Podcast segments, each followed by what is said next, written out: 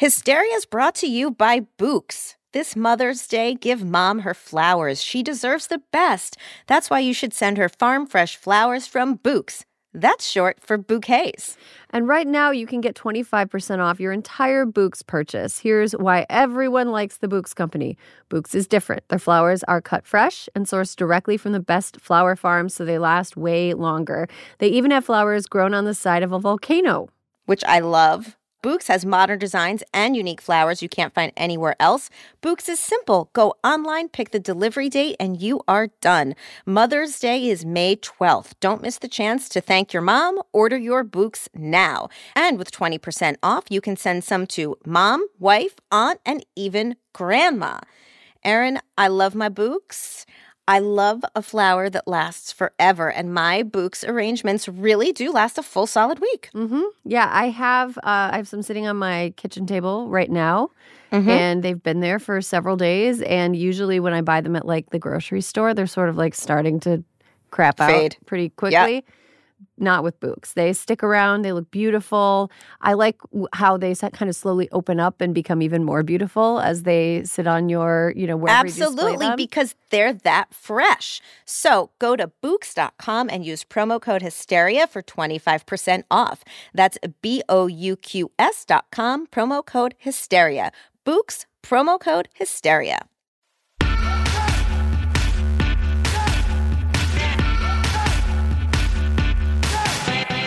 Hello and welcome to Hysteria. I'm Erin Ryan. This week, Alyssa Mastromonaco, Kiran Deol, and Grace Parra join me to tackle the following questions.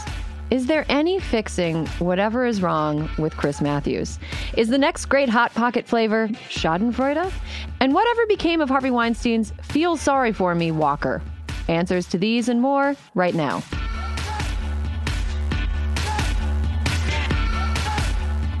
Hey, everybody. On Tuesday, I discovered there's another way to listen to a bunch of boomers yell at me at the same time, besides shouting, Tom Petty sucks into a cheesecake factory. You can watch a Democratic debate. Here to talk more about how the televised spectacle of democracy is a bunch of sound and fury signifying nothing is my friend, former White House Deputy Chief of Staff under President Obama and ringmaster of her own cat circus, Alyssa Mastromonaco.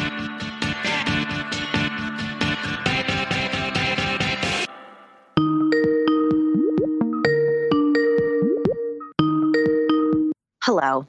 Hey, Alyssa, it's so nice to hear a person who isn't shouting. I couldn't shout if I wanted to. That's really nice to hear. Well, I'm on five Xanax. Five? Just kidding. I was going to say that's like a horse dose. That's how much Xanax you give like an anxious thoroughbred that's like, I don't know about this Belmont Stakes. No, here's five Xanax. Well, it's good that you're chill. How are you how are you feeling today? Um, Erin, I feel disappointed. Okay, explain. I feel disappointed for a lot of reasons. I think that the news is a dumpster fire. And as if the news isn't bad enough, the pundits who are telling us the news are even fucking worse. Right. The messenger, I mean, I'm not going to say shoot the messenger, but the messenger needs to have, be reprimanded the messenger needs a timeout. Let's put it that way. Because I really can't listen to people telling me like like Erin nobody knows what's going to happen. You know that. I know that. We talk about things, I think, very responsibly. Like, here's what we think. We don't tell people that we know what's going to happen because no one fucking knows what's going to happen. Mm-hmm. And so all of these people on television, I mean, well, there's just a whole a whole bevy of them, right? They're the ones who like to say, I'm very smart. I've seen 30 elections, worked none of them, but I've seen 30 of them. And here's why the white old man's going to win. And, you know, last night I thought after the debate was just if we had been pissed before and we had been thinking that the reporting was a bit garbage before, I'd say the post debate wrap up last night was really fuck another level. Did okay. you catch any of it? Well, I just want to say you said disappointed, but it sounds to me like you've got a real bee in your bonnet. Not that there's anything I mean, wrong with that. You know what? I I I do. I do, but I was trying to be calm. So I was I was tranquilized. You were And- like- but the truth is I can't be tranquilized because it's so stupid. Yeah. So I watched the debate on Tuesday, and uh, it wasn't really a debate as much as CBS just letting, like the moderators just letting Democrats shout over each other and interrupting them whenever they got to interesting points. And by the time it was over, I actually had to file a piece uh, for the Daily Beast. And so I was just like, off. I'm not going to listen to any of this after debate spin. But I heard that some bad shit went down. I would like to do a dramatic reading of an interaction between Chris Matthews and Elizabeth Warren. Do you mind? Oh, never.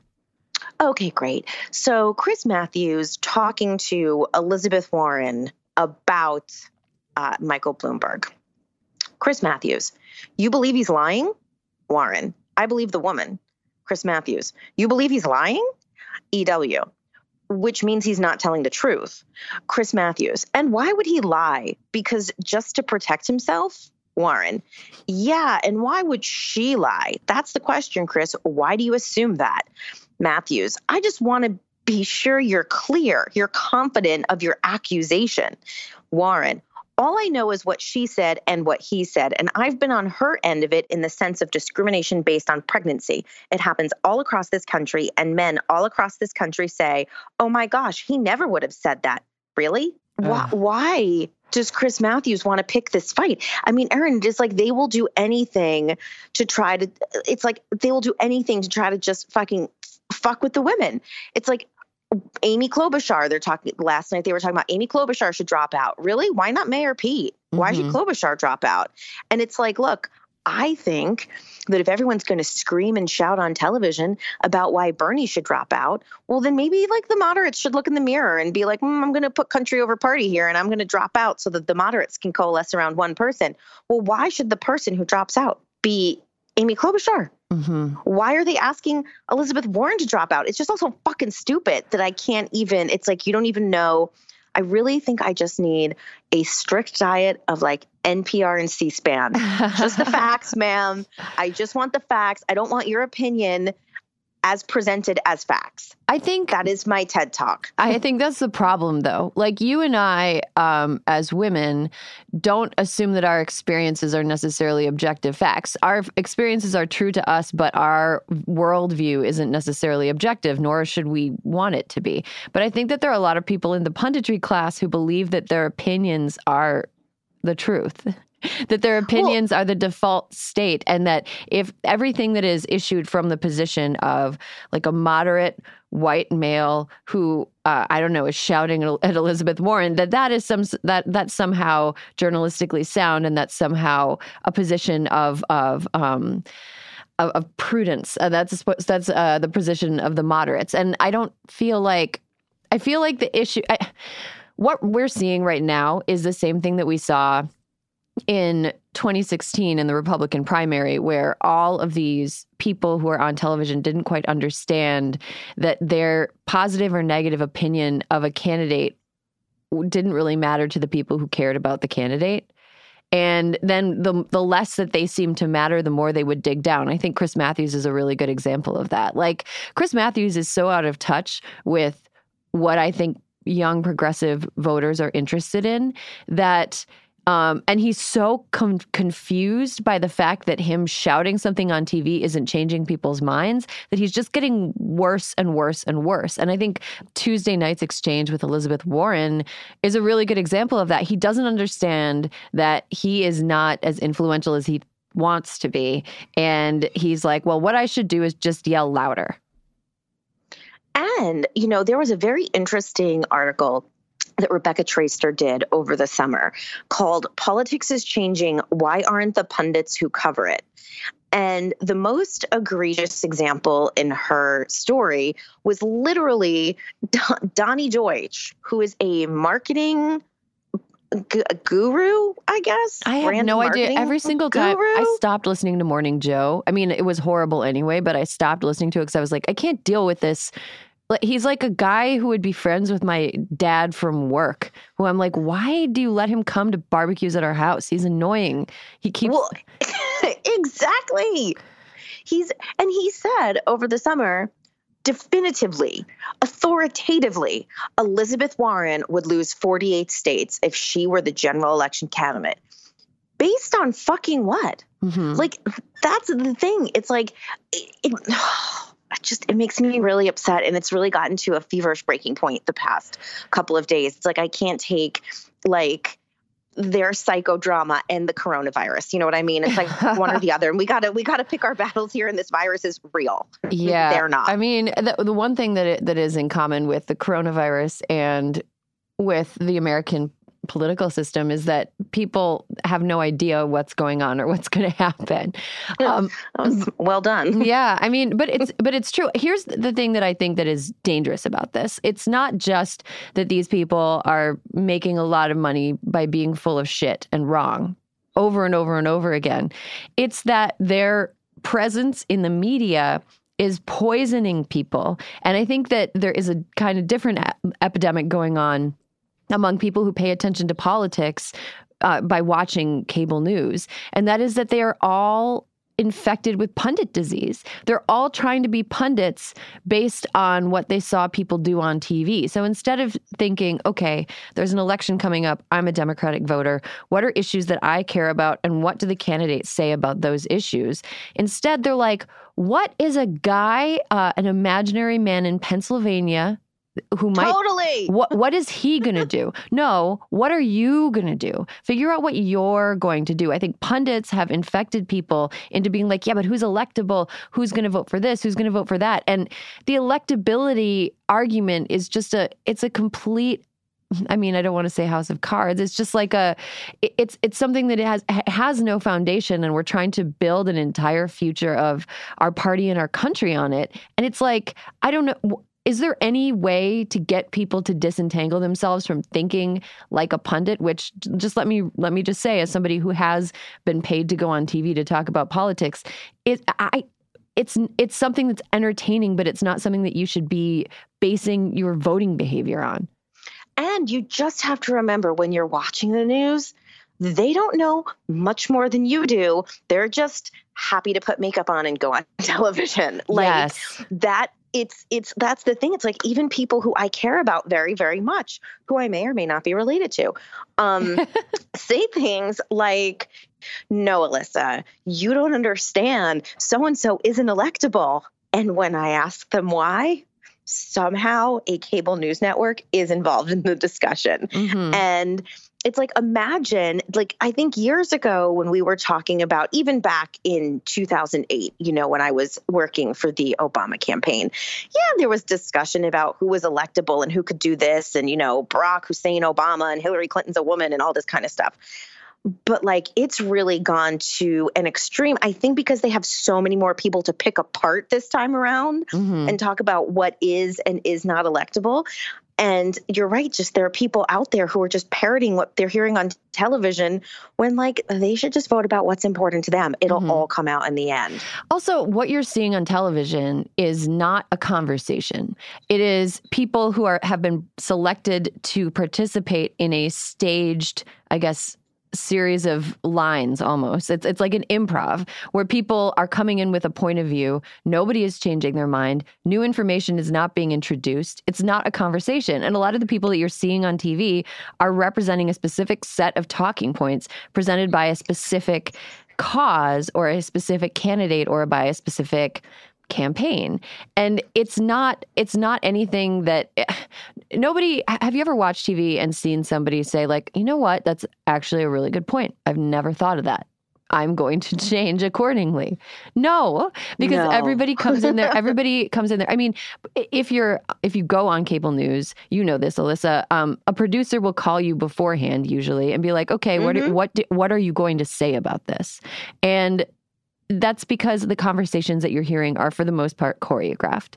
There are things that they, they're like, we want a conversation that encompasses all these different things. It's it's not real, and I think that because people have convinced themselves that this is this is how smart people get together and talk about politics, that parroting it is somehow them be also being smart, but it is not.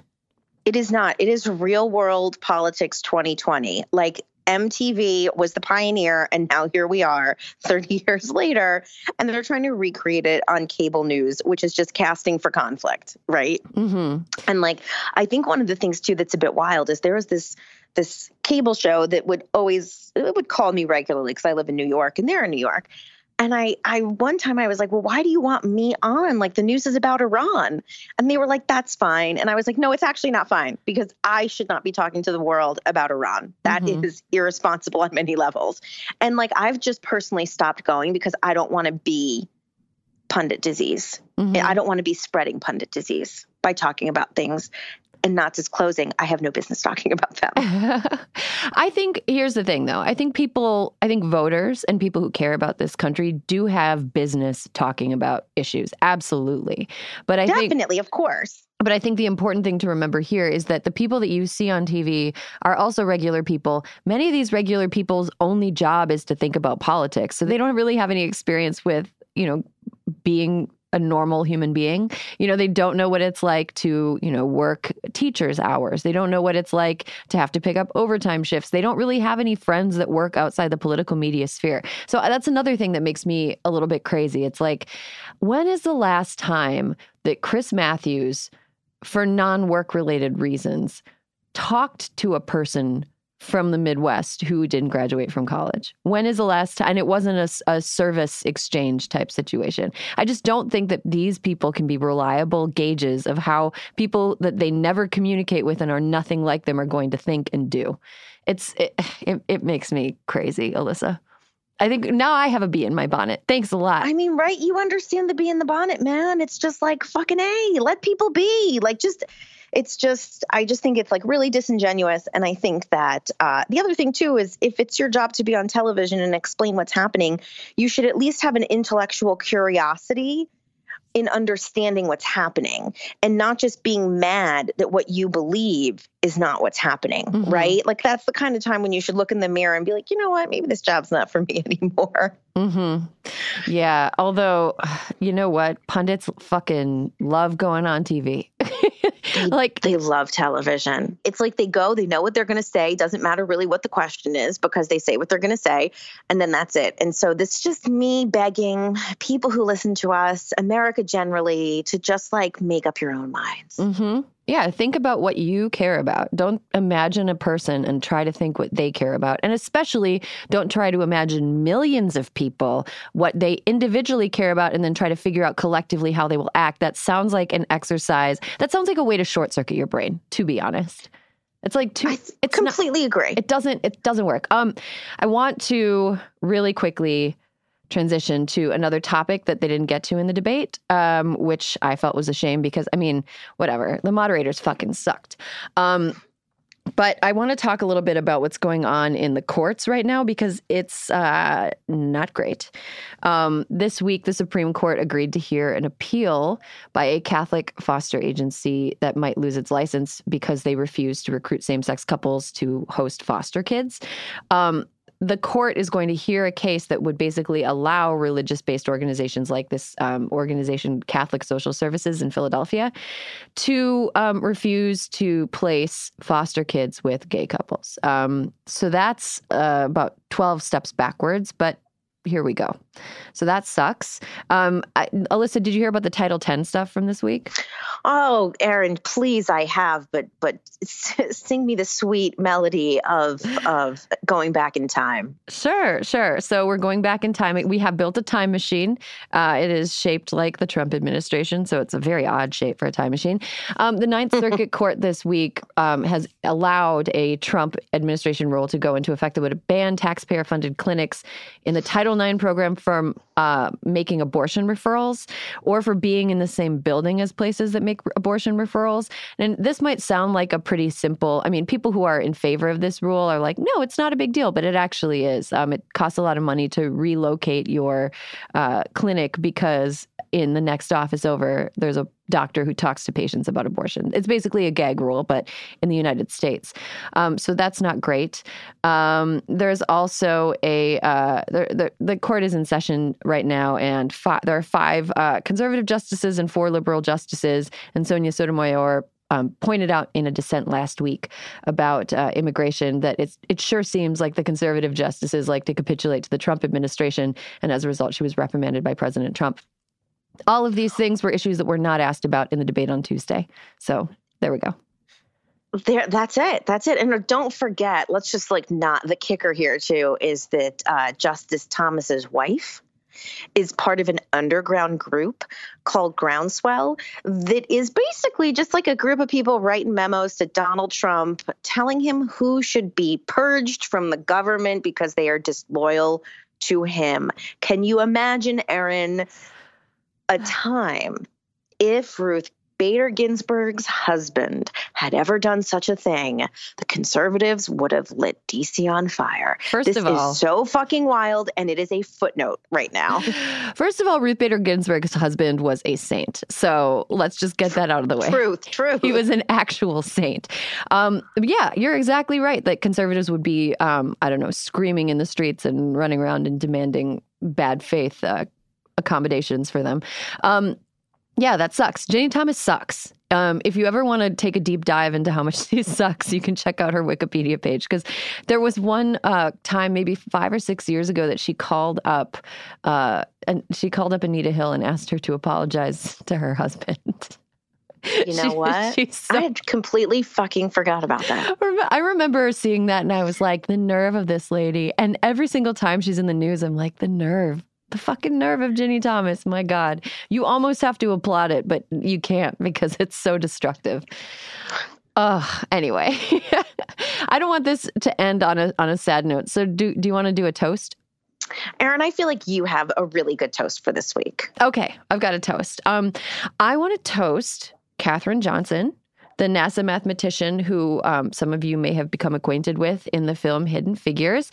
She passed away this week at age 101. I think when a person lives to be 101 years old and they pass away, it is, of, of course, it's a loss, but you also have to applaud them for a long life well lived. I want to toast her for that.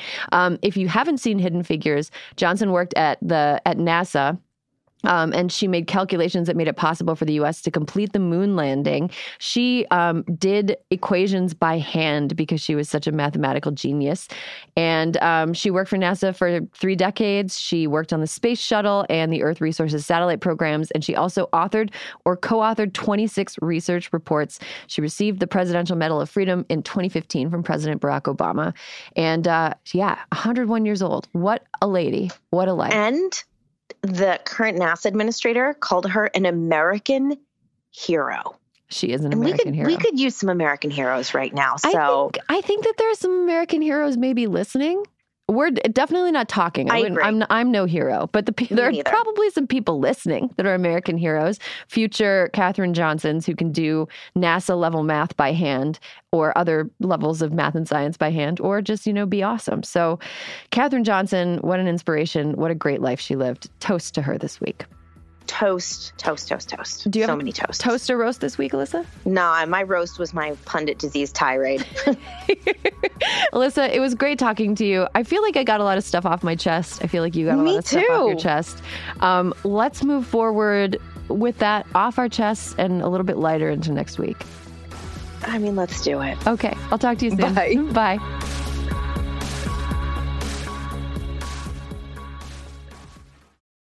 This episode is brought to you by IQ Bar. Power up your life with superior brain and body nutrition products from IQ Bar. Their plant protein bars are the perfect low carb breakfast. Their IQ Mix zero sugar hydration drinks replenish electrolytes, and their IQ Joe mushroom coffees will keep you focused all day long. Start each day right with IQ Bar's brain and body boosting bars, hydration mixes, and mushroom coffees. Their ultimate sampler pack includes all three. IQ Bar empowers doers with superior brain and body nutrition. All their products are entirely free from gluten, dairy, soy, GMOs, and artificial sweeteners. And today, Hysteria listeners get an exclusive offer of 20% off plus free shipping. Just text Hysteria to 64000. One thing I love about IQ Bar is, first of all, right now it's really dry where I am. Oh, okay. It is hard for me to stay hydrated. I, I just like I, I'll just be going through my day and I'll be like, why am I so like parched? I'm parched. I'm in a bad mood. I feel like I'm gonna pass out, and it's ah, You got to drink some water. You got to stay hydrated. I really like their IQ Mix Zero Sugar Hydration drinks because it allows me to rehydrate myself at a time Yeah. when I feel like the atmosphere is trying to take all my moisture away. Well, and sometimes you need more than just water. Sometimes you need more more than just water. I also love IQ bars because I love a portable breakfast. I love a grab and go breakfast, no dishes. Love something I can walk around holding and eating. I like something I can eat in my car without endangering the lives of me and every other motorist on the road. A breakfast burrito, not not the safest thing to eat behind the wheel. IQ bar, go ahead and do it. Good for you. Great ingredients. Helps you stay focused and alert throughout the day. And um, yeah, and you don't have to dirty any dishes. Refuel smarter with IQ Bar's Ultimate Sampler Pack. That's seven IQ bars, four IQ Mix sticks, and four IQ Joe sticks. And now our special podcast listeners get 20% off all IQ Bar products plus get free shipping. To get your 20% off, just text Hysteria to 64000. Get your discount, text Hysteria to 64000. That's H Y S T E R I A to 64000. Message and data rates may apply. See terms for details.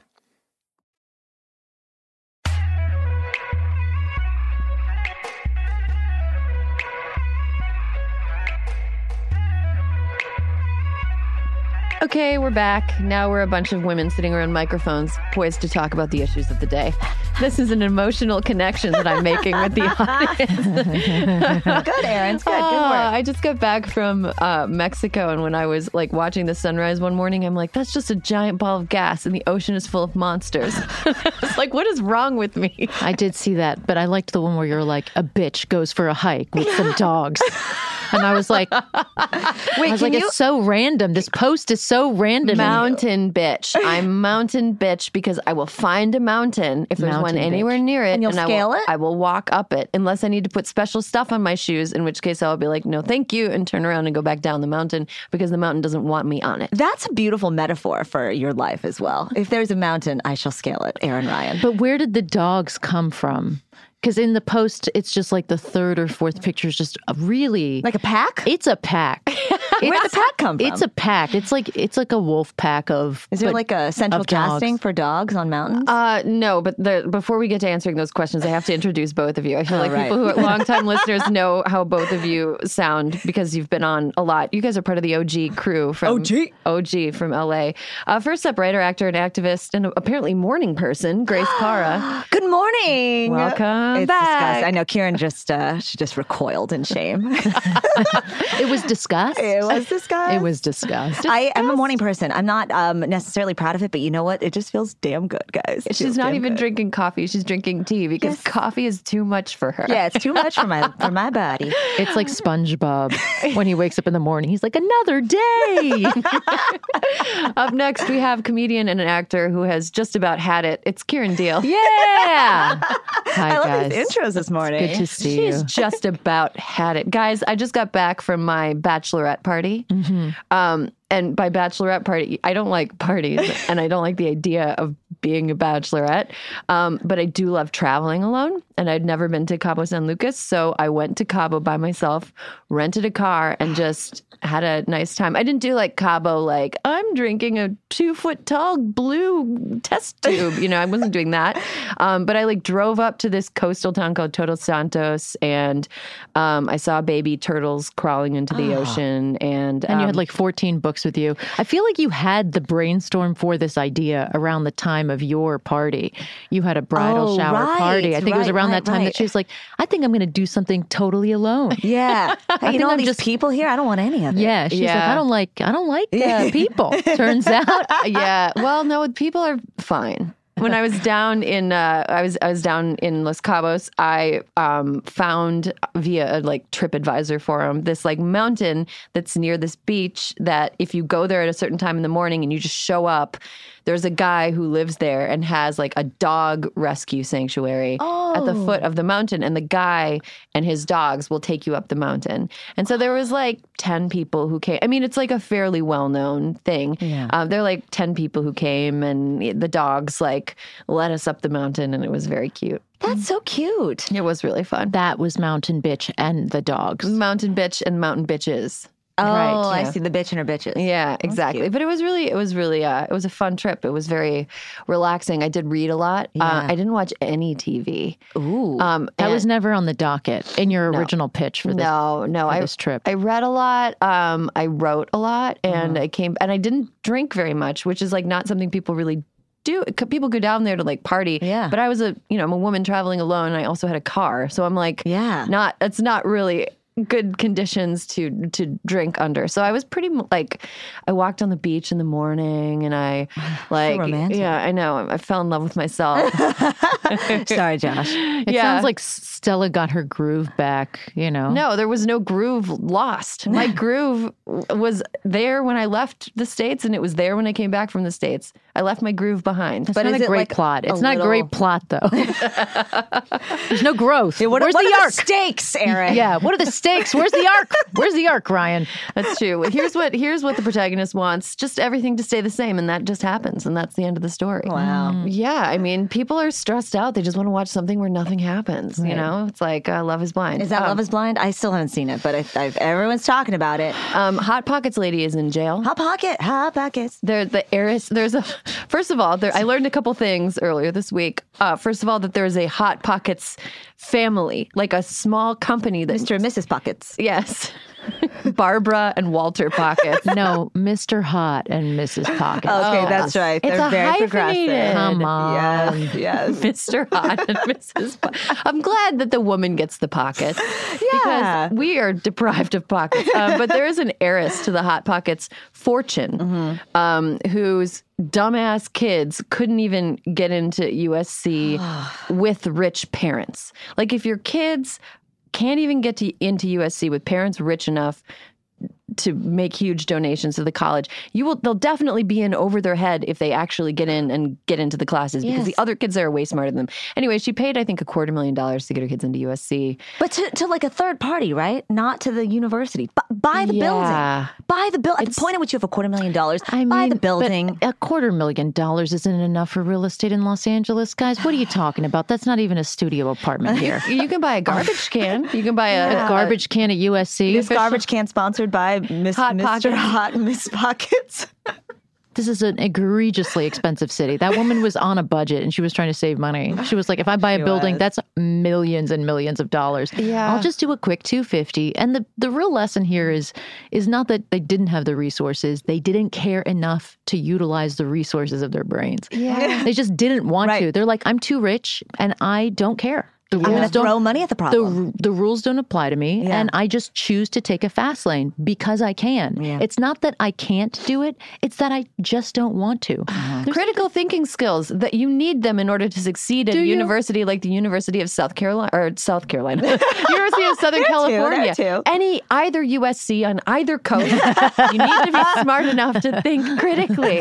Whether you're a Gamecock or a Trojan, both of those schools that are USC's have penis names for aren't their you, mascots. Aren't you gonna do a I thought you were gonna do a, a jingle shout out for that gamecock right now. that Gamecock. I thought you were gonna be like I thought you were, You know, I can't. You're coming uh, with the sound effects. I don't that's have why. a, a good rooster sound effect. Actually, Well, I got to work Grace, on that. what are Maybe you I'll work on that offline. I was just going to add though that I just read this about the Hot Pocket scandal that uh, they spent a hundred thousand of that two hundred fifty thousand dollars having a proctor correct the daughter's ACT exam, not even the SAT, the ACT. I didn't take the SAT. I just took the ACT. Really? Yeah. They should call it the act. they should call it the act. Act. That, you know what? That's what the name of the eight-part miniseries on Hulu is going to be called. Act. the act. The act. Oh, that Works name's already taken. levels. Name's already taken. Oh, that's right. Oh, that's right. Um, I did. I did want to say th- this is something that.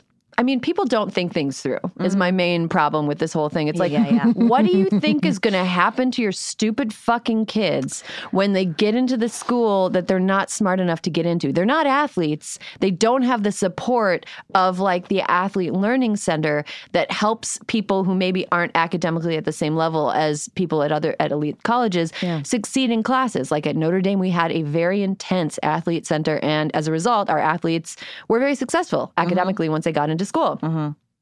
What do you think is going to happen to your dumb fucking kid? Like what? What We're gonna there's buy only- our way through the rest of it, Erin. you can't. Ugh. a 50 here, a 200 here. No, I mean, I yeah, I uh, I mean, there's only so many communications one-on-one classes that can be taken. Like at some point, you have to progress. It right? makes me think of how many problems money must have solved for them to think that no, no, we'll really just plow through with the same strategy. Like, I actually think that the reason that you think that that's a strategy that will work is because that is a strategy strategy that has worked in 85% of your life. Yeah. And you found that effective. And we just don't know all those insane examples because we're not privy to how insane the examples are. That's possible. Conspiracy. Uh, speaking- Morning conspiracy. Speaking of somebody who uh, money has always been able to work for but stopped working, Harvey Weinstein, convicted rapist. We got to we got to talk about that this week. I thought you were going to do a slower clap there. Oh, it was a pretty. That's that's a that's a pretty slow clap for me in the morning. Regular clap. I'm toning it down for the sake of our listeners. I think Harvey, Harvey, the thread that connects Harvey Weinstein and Hot Pockets, um, apart apart from the fact that both are fucking disgusting, is that um, but have like a little bit of our hearts from the mid '90s. Yeah, a Like, li- there's something that's a little little bit nostalgic nostalgic. element. It's like, Yeah. well, you know, I did, you know, Miramax did do some okay things, and I did. I was hungry that one time. I had a hot pocket. um, here's the thing. Uh, Delightful cheese inside of a crusted pastry. What's not to love? I like food, guys. just have a calzone. Just have a fucking calzone. Sometimes calzones aren't available, Erin. okay. You know what? Sometimes They're You know not what? inside of my fr- mom's freezer. I will also say that I don't like lean pockets. I don't. I mean, lean pockets are. eh, Well, I don't know why I'm talking about lean pockets anyway. Yeah, we've got Har- Harvey. We do. Weinstein. We do. We do. Uh, Harvey Weinstein convicted by a jury in New York of two of the five charges that were against him from, um, I, I don't want to say old rape cases, but one of, uh, or two of the 90 women who have come forward to accuse him of sexual misconduct successfully pressed charges against him, and now he faces 25 to 29 years in prison. Um, I want to ask you guys, what do you, did you expect that to happen? Did you expect him to be convicted of anything? Yes. Yeah, I did, and I was delighted that he was. Really? Yeah, yeah. I mean, I, I think, I think, um, you know, there. it feels like at least we, we're seeing somebody brought to justice in this Me Too movement, and though it is just one person, and though he may not be indicative of the, you know, the the the, the direction that the rest of the uh, people in the country and the world who've been accused of, of heinous crimes like this have, uh, you know, the justice that they may be brought to. I do think that, uh, you know, it's it's nice seeing him have to go to jail. It's good. I, I think it's upsetting he didn't get life, but to him, you know, 25 years probably is the rest of his life. So that's satisfying to an extent. Um, I'm more curious about what this says about the movement going forward, though. Mm-hmm. What do you guys think? I I th- I thought he was kind of like because he was the impetus for the entire thing to start. He was kind of enemy number one. He's like kind of in this category of what I would describe as hella evil. Yeah, um, yeah. Like you know, Yeah. it's like when when all the blondes come out against you. I mean, it's an Uma. There's a. I think there was a Kidman in there. You know what I mean? Like, there was a Gwyneth. There was. I mean, the Jade Egg Pussy Lady. I mean, Yeah. is in there. That you got multiple. You know. A lot of America's sweethearts, plural, are like coming out Mira against you. Sorvino's career got tanked because Yeah. of him. This is enemy number one in so many ways. It's like the equivalent of a of what Cosby was because the it was so many. It's such an anomaly in the fact that it's it's uh, many generations. Like it's been happening for decades. Uh, it's been ignored for decades, and then it's like the charges are so extreme and egregious, and there's so many of them, and then it became so public, and then it became kind of like a like a um, a war cry. I think it was like it was a it was a societal breaking point in a way uh-huh. that we haven't seen mm-hmm. really in terms of starting the Me Too movement. Mm-hmm. So to me, it wasn't. It, I think it would have been particularly egregious if he hadn't been convicted of anything. It was like, yeah, this this doesn't feel like there should be backlash because this feels like such a an extreme um example of Yes. what someone was able to get away with for so long. Clear villain. Yeah, it's such a. It's, There's no it- rooting for this it, guy. It feels like there isn't a tremendous amount of gray. Yeah. and then his like categorical denial and all Yeah. of the interviews leading up to it, and his female lawyer and Oh, the walker. God. You know, the walker and the being taken to the hospital and the now I'm a feeble old man bit. You know? Yeah. Yeah, although magically his guilty conviction cured him of needing a walker because he walked out of the courthouse without one. There's footage of him, you know, Yeah. being taken away in, in cuffs and he's he's And then walking just also- fine. I would have loved it if he took the walker and he just like beat it on the ground. just like, fuck this walker. just see a little bit of like unmitigated rage. And he was like, there he is. There's our guy. I, I there thought, he is. I thought it was interesting that um, the, the thing is like it's not the public that got to choose whether or not he was convicted because I think that public opinion was obviously like, yeah, fucking throw this guy in jail. Sure. he's a monster. He's a, he is hella bad. Mm-hmm. Um, but it was up to a jury. hella evil. Hella evil, hella evil. Come on, Hella Ryan. evil. Sorry, my my memory's shot. um, so, but the jury was seven men and five women, which I thought was interesting as well. That like a jury that was majority male was able to see the harm that he did, see the pattern of harm that was established during the trial, and was able to side on the, the side with the people who survived him. Um, I thought that was pretty interesting. Um, I also thought, man right now, like even just um, on Wednesday, his lawyers were saying um, he's experiencing heart, palpitations. He uh, he's, He was taken directly to the hospital after the verdict, right? Same. I experience heart palpitations every morning. That's just called an existential crisis, honey. That's just you're just living. Yeah, you're just on yeah. this earth. heart palpitations and high blood pressure. Same. But the thing, the thing that somebody pointed out on Twitter was like, yeah, wow, it sounds like a, that's something that happens to people who have survived sexual assault, that they experience Oh, yes. uh, panic attacks Zing, and that it's, it's difficult for them. Um, do you think that? Um, do you think there's any downside to this, to his being convicted? I mean, he's got to come to the to LA now and do it, so it's going to be Oh, That's right. a That's right. West Coast circus as well.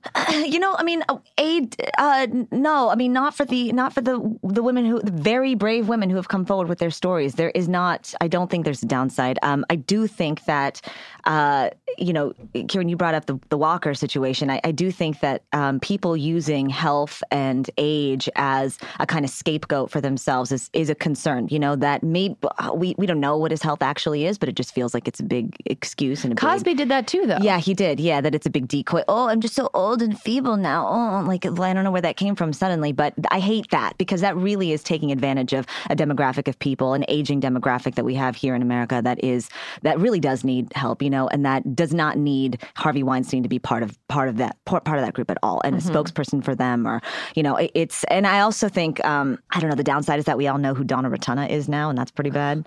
Yeah, that is true. Uh, his lawyer fucking sucks. Have you seen her any of her media appearances, Kiran? I don't think I've watched them. I've only read I've only read clips, but oh, I got the essence. Oh, yeah? I got the the essence from the words. Yeah. from the the words did it, but I can imagine that the I can imagine that the performance itself is like is like really dark, bad sketch comedy. Yeah, I mm-hmm. mean, I, I think that her being a new public figure is just. I first time I read an interview with her, I was like, I can see her future opening up. I can see a future of her being the next Judge Jeanine and doing having a whole show on Fox about how men are being victimized by women who say that you know. And I think that there's a whole new kind of facet of the of the Me Too movement that is unfortunately women who come forward being subject to legal challenges by the men that they've accused. Like we're seeing women being sued for libel for accusing men of sexual misconduct. Where um and that that seems very worrisome to me.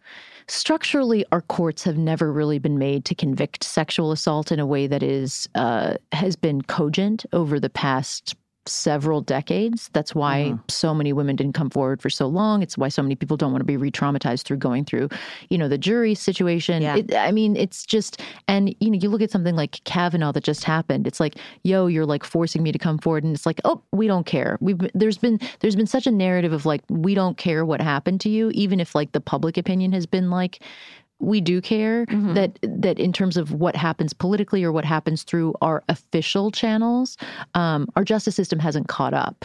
I think. Do you know what I mean? Yeah. I mean, do you think the fact that it hasn't caught up is why women resort to things like whisper networks or, you know, doing interview, like going to the media or, you know, because if these women who accused Harvey Weinstein hadn't had Ronan Farrow and the two New York Times reporters Yeah. who broke the story uh, at that outlet, um, who's to say that this would have happened at all. Like the just like you're saying, Kiran, the justice system just is not equipped to handle sexual assault. And I think when people go through the media, they it's just like you run the risk of being exposed to bad faith actors like Donna Rotunno who want to take the fact that you came forward as a way to sue you. You also run a risk uh, of being. Of, of, I mean, the, the women's names who come forward now that's their whole identity too it's not just like oh weinstein you know he's convicted of whatever it's all of those women the first thing that happens when you google them is those accusations and those stories and that becomes their entire identity too Or legacy. It feels like the legacy. Yeah, Yeah. and that's that's a negative consequence. That is that's unfortunate. That you know when you utilize the channels of the media, that's what happens. Versus you know ideally we have a justice system that that protects the people who come forward. Um, but unfortunately, because it's working in tandem with social media, which is a way to bring some sort of like you know vague, at least like p- popular justice to people, it it it does not afford protections for women who come forward. Mm-hmm. And then it's so it's not. I don't find it particular. Like it's like it, it reminds me of like economics, right? It's like somebody will implement a law mm-hmm. or an idea, and then there's like all this backlash as a result of it because people are people and like they're going to find workarounds that work for them. And if a mm-hmm. system is set up and is in place that has been there to work for you if you're wealthy, if you're powerful, if class is on your side for a long time. It's not particularly like it's like there is a little bit of a thing like where it's like, ah, I didn't see it coming. Do you know what I mean? To like the oh now you're suing them for libel. I was like, there's part of me that's just like, damn, didn't see it coming. And then it's also like, oh, but of course you would. Oh, of course that would have been the move. Right. Why wasn't I thinking three steps ahead? Of course that would be the move. Why wouldn't you use the same court that is supposed to be defending women to silence them? Right. I mean, and speaking of people using the tools at their disposal, like I think a lot of times, I remember there was something in New York um, when I was still living there, where there was like a a, a uh, improv theater where a group of female comics talked about a member of a, the improv theater being somebody who had sexually victimized them. And do you remember that? Yes, I do. Yeah, and it and it I don't know the was- people, the individuals involved, but I remember the story. yeah, I remember. I remember the people. It was like, and it blew up on Facebook. And I think Mm-hmm. it started as a way for women to warn each other. Nobody was like trying to like ruin him or anything like that. They were just like, "Hey, this guy's creepy. Stay away from him." And then the more people learned about it, the more it became like an effort. Like I didn't know that this particular improv theater had its own like court system Yeah, like yeah. a school would you know it was like they they had like this whole anyway it was it ended up being this massive mess and it had started with women just trying to warn each other so like how do women how do women warn each other now if uh, you know men like Harvey Weinstein are being convicted after you know threats and after these women had their lives completely now recolored by this case how do that's and that's the best case scenario Mm-hmm. like how do we warn each other when there's somebody in a community that we're a part of who is hurting people So part of it, I think, has to be institutional change within schools, within industries. Unions have to come forward and be places where women can can go to say, "Hey, this has happened to me. How do I prevent this from happening?" I think that it, it goes beyond just the whisper channels that you're mentioning, and like for example, you know, the unions in in Hollywood, like SAG, WGA.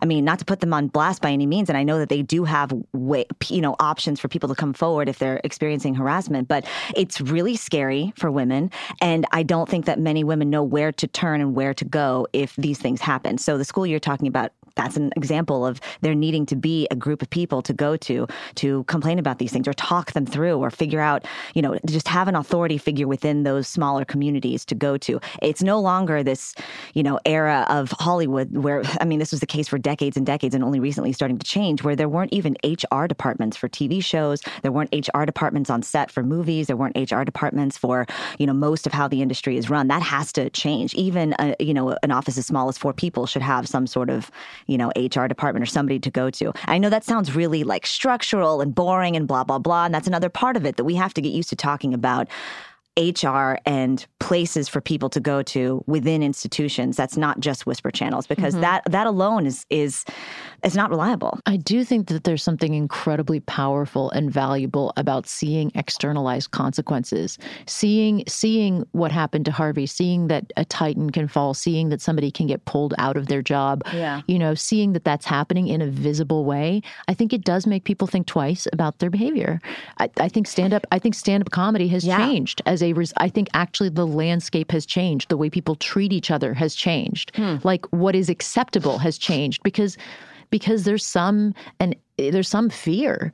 Do you know what I mean? That it's like, oh shit, you can't just do what you used to do. At least like things might become more coded or more um insidious.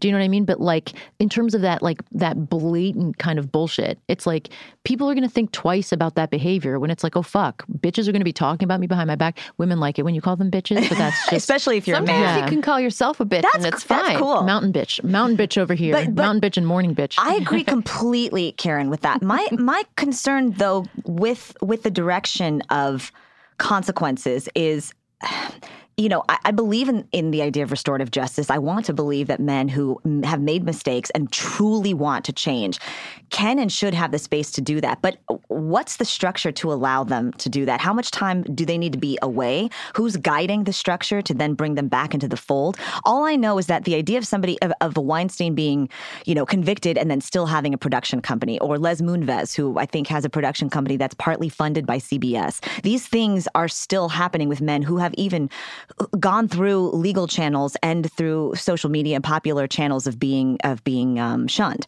Um, how do you how do you bring in a structure that allows for restoration, but a reformation rather, but um, still like forces people out of the limelight for a while and forces them to really experience needing to be pulled back. I mean, that's a great question. Right now in Maryland, there is a man running for a, a Democratic congressional seat who, when he was the president of the NAACP, um, he had a, an alleged an alleged sexual harassment incident led to a hundred thousand dollar payoff to a woman. Now that was a while ago, Right. And now he's probably going to win this uh, this congressional seat, and he will be serving under Nancy Pelosi as a member of the Democratic caucus.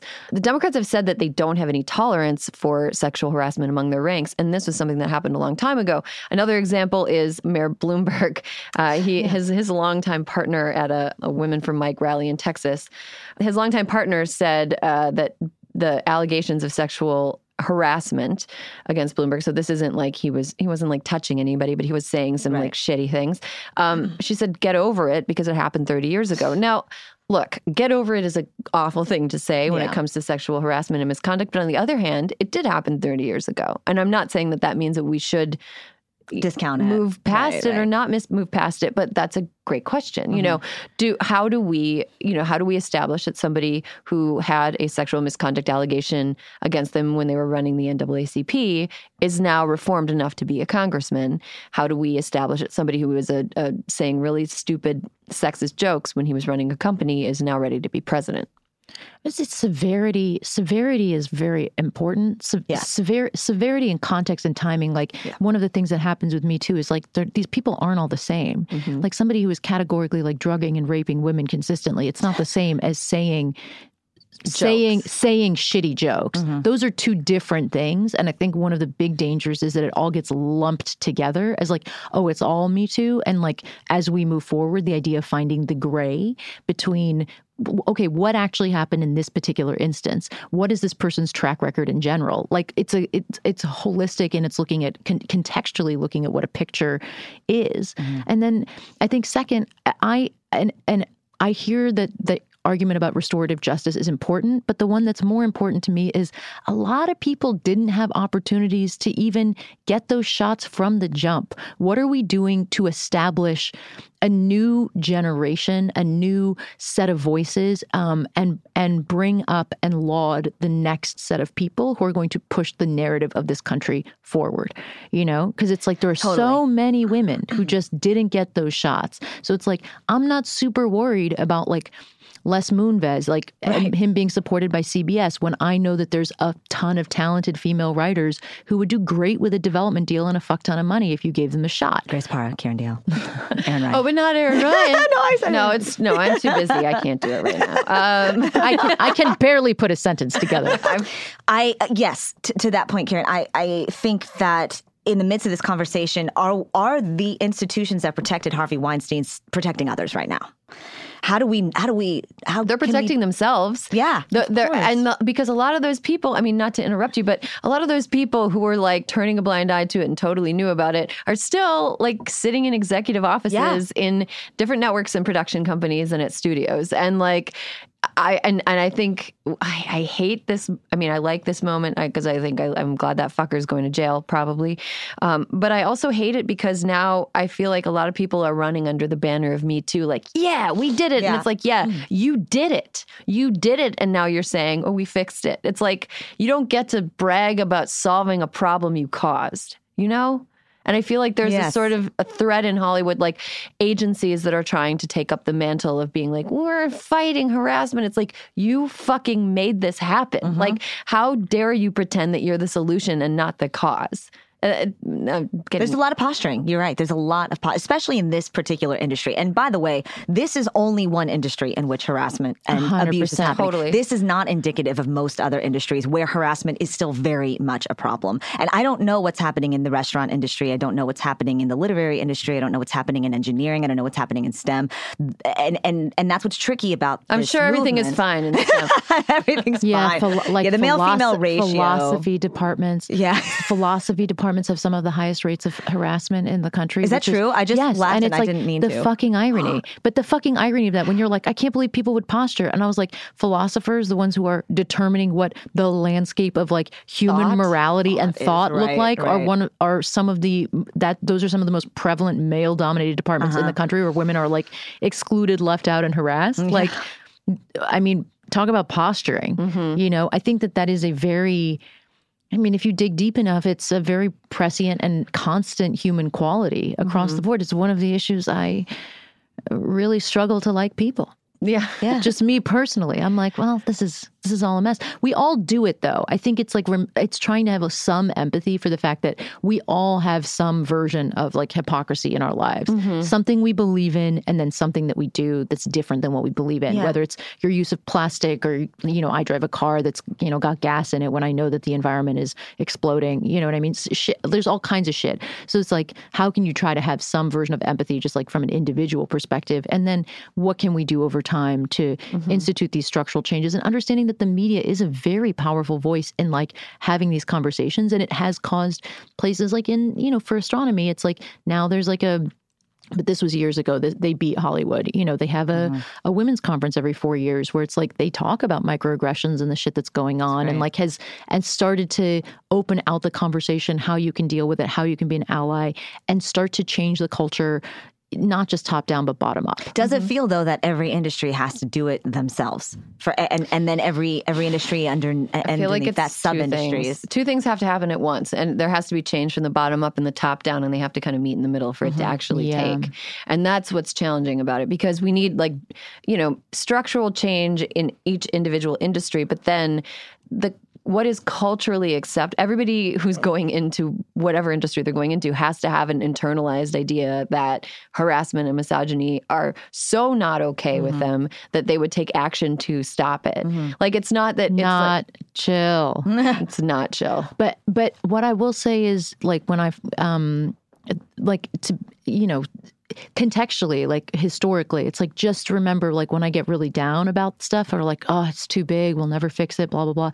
Look at the change that's happened even within the last 2 years. Yes, you know when when something hits a breaking point. And also remember that it was the only in the 1970s in the United States of America that women could own credit cards without having a husband on the bank account. Mm-hmm. Like that's like That's demonstrable change. that is demon like that's Yeah. the, from the 70s. Mm-hmm. So it's like just think about contextually that's 50 years. You know, like that's like it's been a blink mm-hmm. historically in terms of the eye of, you know, and that change is happening rapidly and just remember we're supposed to be heading what- towards a better That's why the Weinstein verdict is is hopeful. You know, yes, he is just one person. He is hella hella evil. What was it? Yeah. hella evil. Hella evil.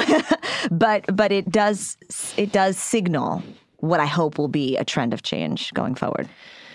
Well, yeah, let's hope for it because I really want to see more fuckers like that in jail.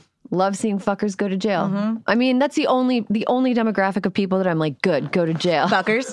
like like rich people who pay for their kids to get Yeah. into colleges that they don't deserve to be in. Yeah. Because they're taking some other kid's spot. And sexual harassing monsters in whatever industry they're from. Like Steve Wynn, want to see him in jail after what he did to all the people who worked at his casinos in Las Vegas. Should be in jail. Harvey Weinstein, throw the fucker in jail. Bill Cosby, jail. Yeah. Everybody else should be let out of jail. and that's why you should All vote the for me. murderers, you say, yeah, let's have fun.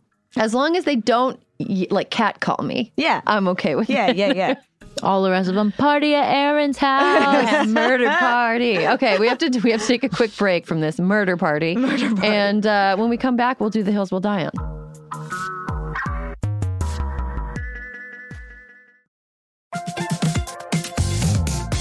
Guys, it's been a rough year. It's going to get rougher, and you deserve a little treat for not going insane yet. You could head to the local tiki bar and tell the bartender, do your worst. But we have a better idea for you, which is pick out something from the Crooked Store. The store is stocked with tons of new merch. It's perfect for the spring. And classics like the friend of the pod tees that you'll be wearing long into the next administration or the next fascist dictatorship, depending on how things go. Pick up a new tee for the warm weather ahead, a mug that'll remind you to stay involved this election year, or a hat celebrating your favorite pod. Go to crooked.com slash store to shop.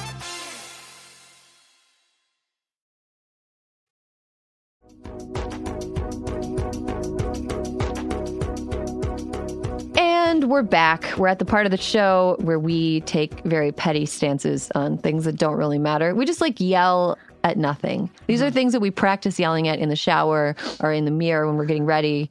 And yeah, it's the hills will die on. Let's get started with a listener hill. Hi, Hysteria. This is Mary from San Francisco. And the hill I'll die on is fuck grocery store self checkout. It's a sleazy union busting trick. They're using them to cut out express lines, and you can't use them to buy alcohol. But all I wanted was a fucking bottle of wine and a bag of pretzels, asshole. Seriously, grocery store worker is one of the last solid union jobs in America. So let's help our Dem brothers and sisters and boycott that fucking lane. Thank you. I mean, Wow. the alcohol thing really gets me. Like at the Whole Foods 365 in uh, Silver, Silver Lake. Lake, yeah. Yeah, you can't. T- it's yeah, Sucks. yeah. You know what? I've never really thought of it that way. But Mary in San Francisco, I think that I can get on that hill with you. It's fair. There's an ease about it that I appreciate and respect, but you know, I expect Kiran is probably like sometimes I just don't want to talk to a person. That's what's going Yeah. through. No, no, I have uh, wine a lot, and I I don't like doing stuff. So, I mean, no, I'm I'm on board. I'm on board with Mary. yeah. She's from Fran- San Francisco.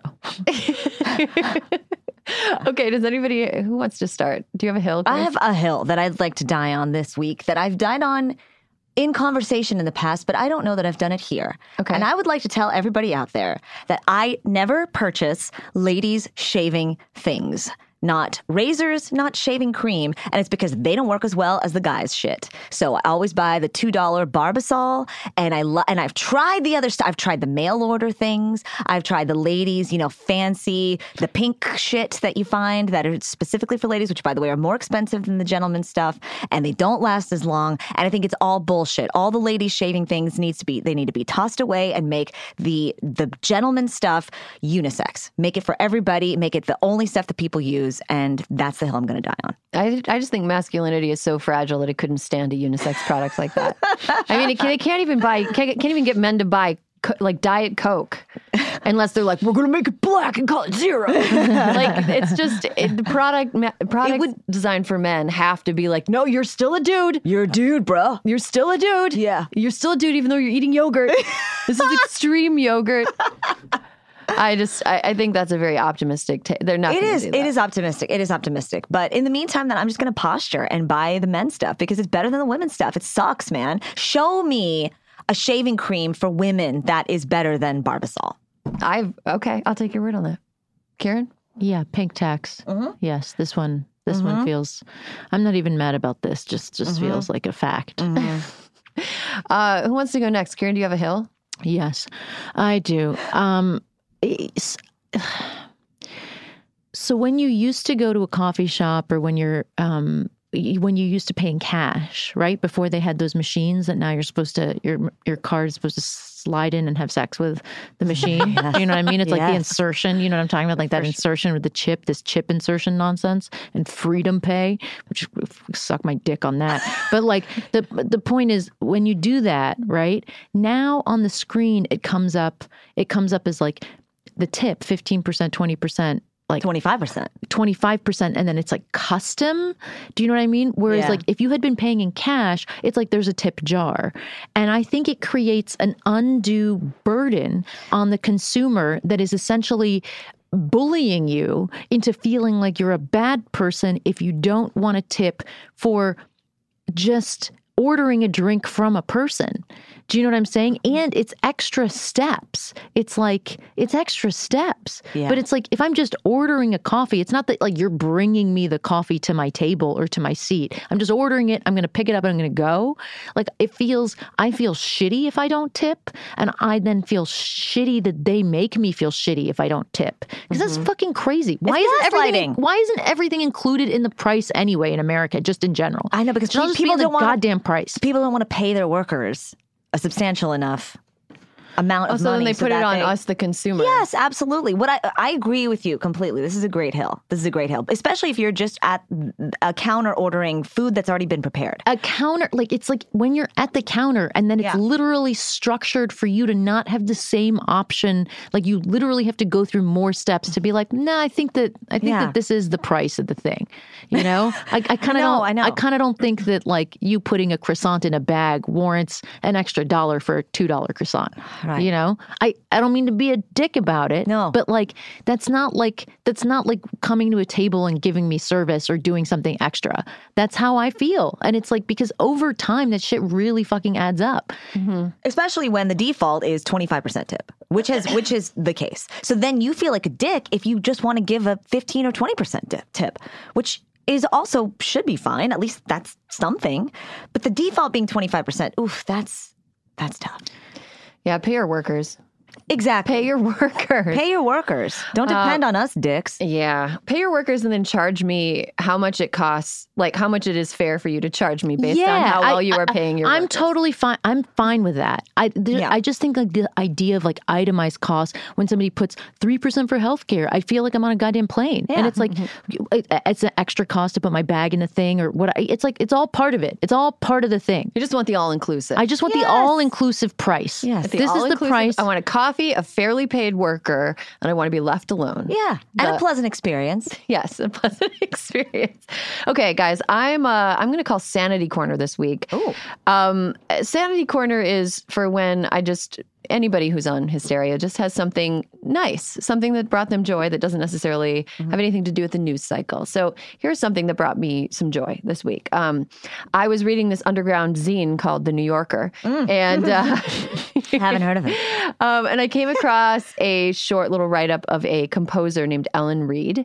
She is a obviously a female composer. Wait, who's left- Ellen Reid. She went to Columbia. I know Ellen Reid. You- I just put this together. She's fabulous. What? Oh my God. Uh, okay, she There wrote an is, opera Grace. called Prism that Yes. won a Grace Knows Ellen Reid. Name dropping Ellen Reid. Wait, I'm so sorry. Just Yeah, talk about her. Talk she about her. um she wrote a, an opera called Prism, and and it is a it's an opera about you know heavy stuff. It's about a sexual assault survivor's kind of psychological journey, um, but it won the Pulitzer. And I was listening. You can find it on Spotify. I was listening to it, um, and it's really innovative. It's like just the way I just love music in general and it just she's she's so talented and the way that she uses like dissonance and anyway it was just like a really intense beautiful listening experience and i recommend anybody who enjoys opera music or experimental composition or female composers to check her out um, and i can't believe you know her I can't believe I know. Yes, she has been composing since I've known her in college. She's brilliant and she's a lovely, kind, wonderful person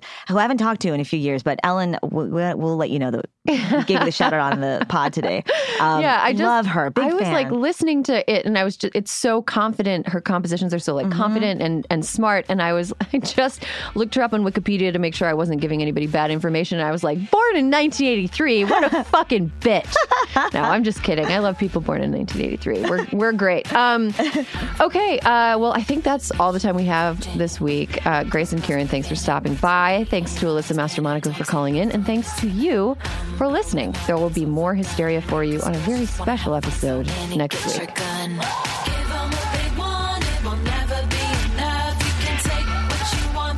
Hysteria is a product of Crooked Media. Caroline Reston is our producer. Our editor is Sarah Barrett, and Kyle Seglin is our sound engineer. Thank you to Juliet Beckstrand for production support, and to our digital team, Elijah Cone and Nadina Melkonian, for filming and editing our video content every week.